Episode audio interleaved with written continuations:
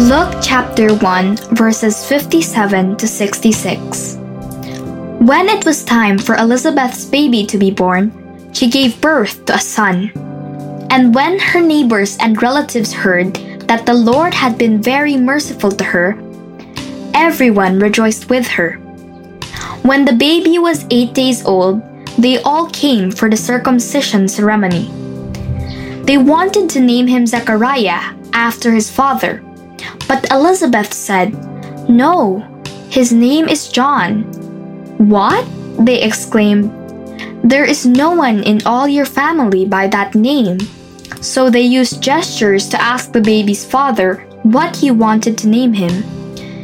He motioned for a writing tablet, and to everyone's surprise, he wrote, His name is John. Instantly, Zechariah could speak again, and he began praising God. Awe fell upon the whole neighborhood, and the news of what had happened spread throughout the Judean hills. Everyone who heard about it reflected on these events and asked, What will this child turn out to be? For the hand of the Lord was surely upon him in a special way. Hello, brothers and sisters. I would just like to share with you a story. It's, it's actually my waiting game story because I was in a in a grocery dahil mahilig nga ako mamili. And I'm the type of person na hindi ako maghihintay ng mahabang pila. So, gagawin ko talaga, maghanap ako ng pinakamaikling pila kasi lagi na ako nagmamadali. So, pumila ako. But then, habang nakapila ako, parang feeling ko lagi na lang nagmamadali yung oras ko. So, naghahanap ako, ah, alin ba dito yung mas, mas onti yung pila? So, apparently, what I did was, pumila ko dun sa two lines ahead of me, thinking that it was the shorter, it was the faster line because nga, I wanna go home, I wanna finish what I need to do kasi lagi nga ako nagmamadali.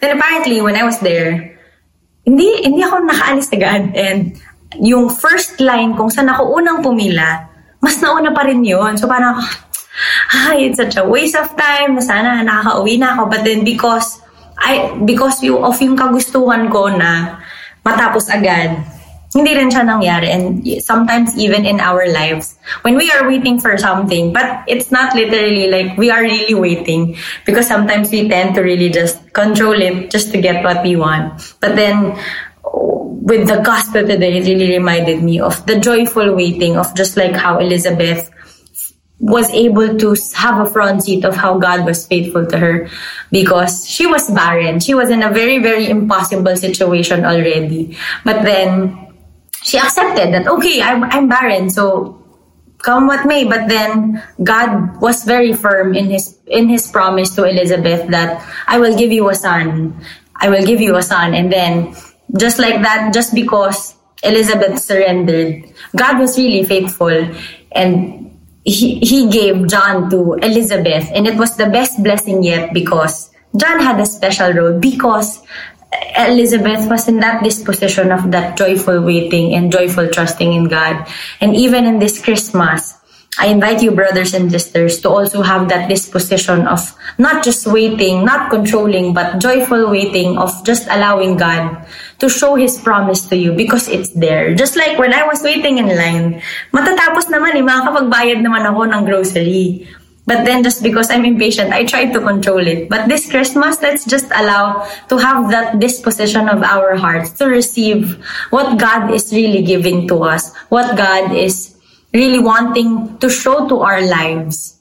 So, brothers and sisters, I want to invite you to write your top five things of gratitude list for next year. Meaning, what you're gonna write is a declaration, five declarations, saying that, thank you, Lord, in advance for Thank you, Lord, in advance for this. For example, thank you, Lord, in advance for healing in family. Thank you, Lord, in advance for a new season in our lives. Thank you, Lord, in advance for the house or whatever it is that is in your heart because it is our disposition of declaring that God will be faithful because we have a heart that is joyful in waiting and joyful in receiving to whatever God is giving us in our lives for next year. So remember that we are in God's loving presence, of the Father and of the Son and of the Holy Spirit. Amen. God, you are faithful. We thank you in advance, God, for allowing us to see how you are faithful in our lives, Lord. Lord, we continue to surrender to you our hearts, our lives. and to wherever you are bringing us, God. And we just pray for the grace to have joy in waiting, to have joy in receiving your faithfulness, and remove everything that is preventing us from receiving your love and from seeing your faithfulness in our lives. Because, Lord, we know that you go before us and that you have a wonderful, wonderful plan in our lives, God. And so we give our yes to you every day. We will have joy in waiting because we know that you will fulfill your promise. In Jesus' name we pray. Amen. In the Father, of the Son, of the Holy Spirit. Amen.